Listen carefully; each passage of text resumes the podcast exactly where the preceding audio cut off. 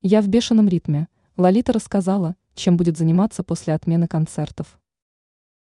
Певица Лолита Милявская решила посвятить время семье и домашним хлопотам. Обращение к поклонникам она разместила в своем телеграм-канале. Она обратила внимание на то, что давно не выходила на связь, подчеркнув, что ей было в таком случае не до интернета. Певица отметила, что у нее немало домашних дел. Артистка рассказала, что будет заниматься своей дочерью. Также она подчеркнула, что ее матери вскоре исполнится 81 год. Поэтому, по словам исполнительницы, она в этом случае находится просто в бешеном ритме, как и жила, однако только без песен. Помимо этого, она выразила подписчикам благодарность за то, что они у нее есть. Стоит напомнить, что певица была гостьей недавней вечеринки блогера Анастасии Евлеевой.